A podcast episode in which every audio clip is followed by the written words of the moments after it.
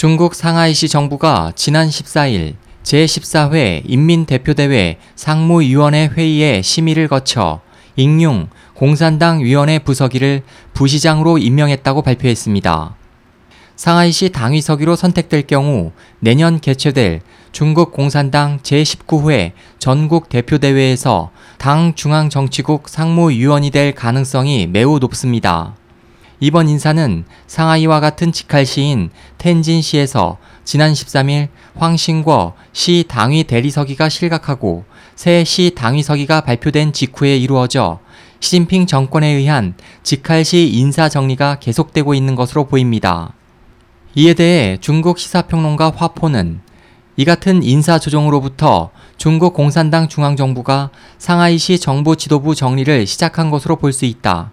따라서 장파인 양슝 상하이 시장과 한정 시 당위서기가 언제 퇴임할지 또 누가 새로운 시장과 시 당위서기로 취임할지에 관심이 모아지고 있다.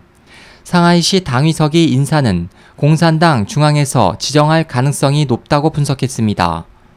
현재 58세인 잉융 부시장은 시진핑 주석이 저장성 당위서기 재임 시절의 부하로 저장성 공안부청장, 성 고급 법원장 등을 역임했습니다.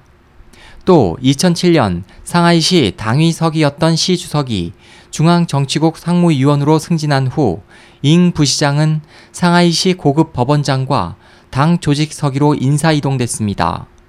화포는 상하이는 장파의 본거지로 베이징에 이어 정치, 경제적으로 중요한 도시이기 때문에 시 주석이 향후 상하이에서 장파 배제를 가속화해 나갈 것이며 또 올해 말까지 새 상하이 시장과 시 당위서기가 발표될 것이라고 예측했습니다.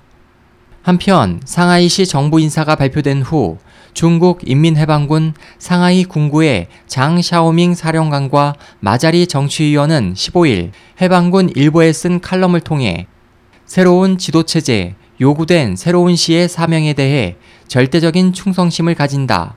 시 주석을 본받는다라며 시 주석에 대한 충성을 표했습니다. 이에 대해 시사평론가 환거즈는 군 언론이 상하이 군 관계자를 통해 시진핑 진영에 대한 지지와 상하이 장파 관료들에 대한 경고를 동시에 발표한 것이라고 분석했습니다.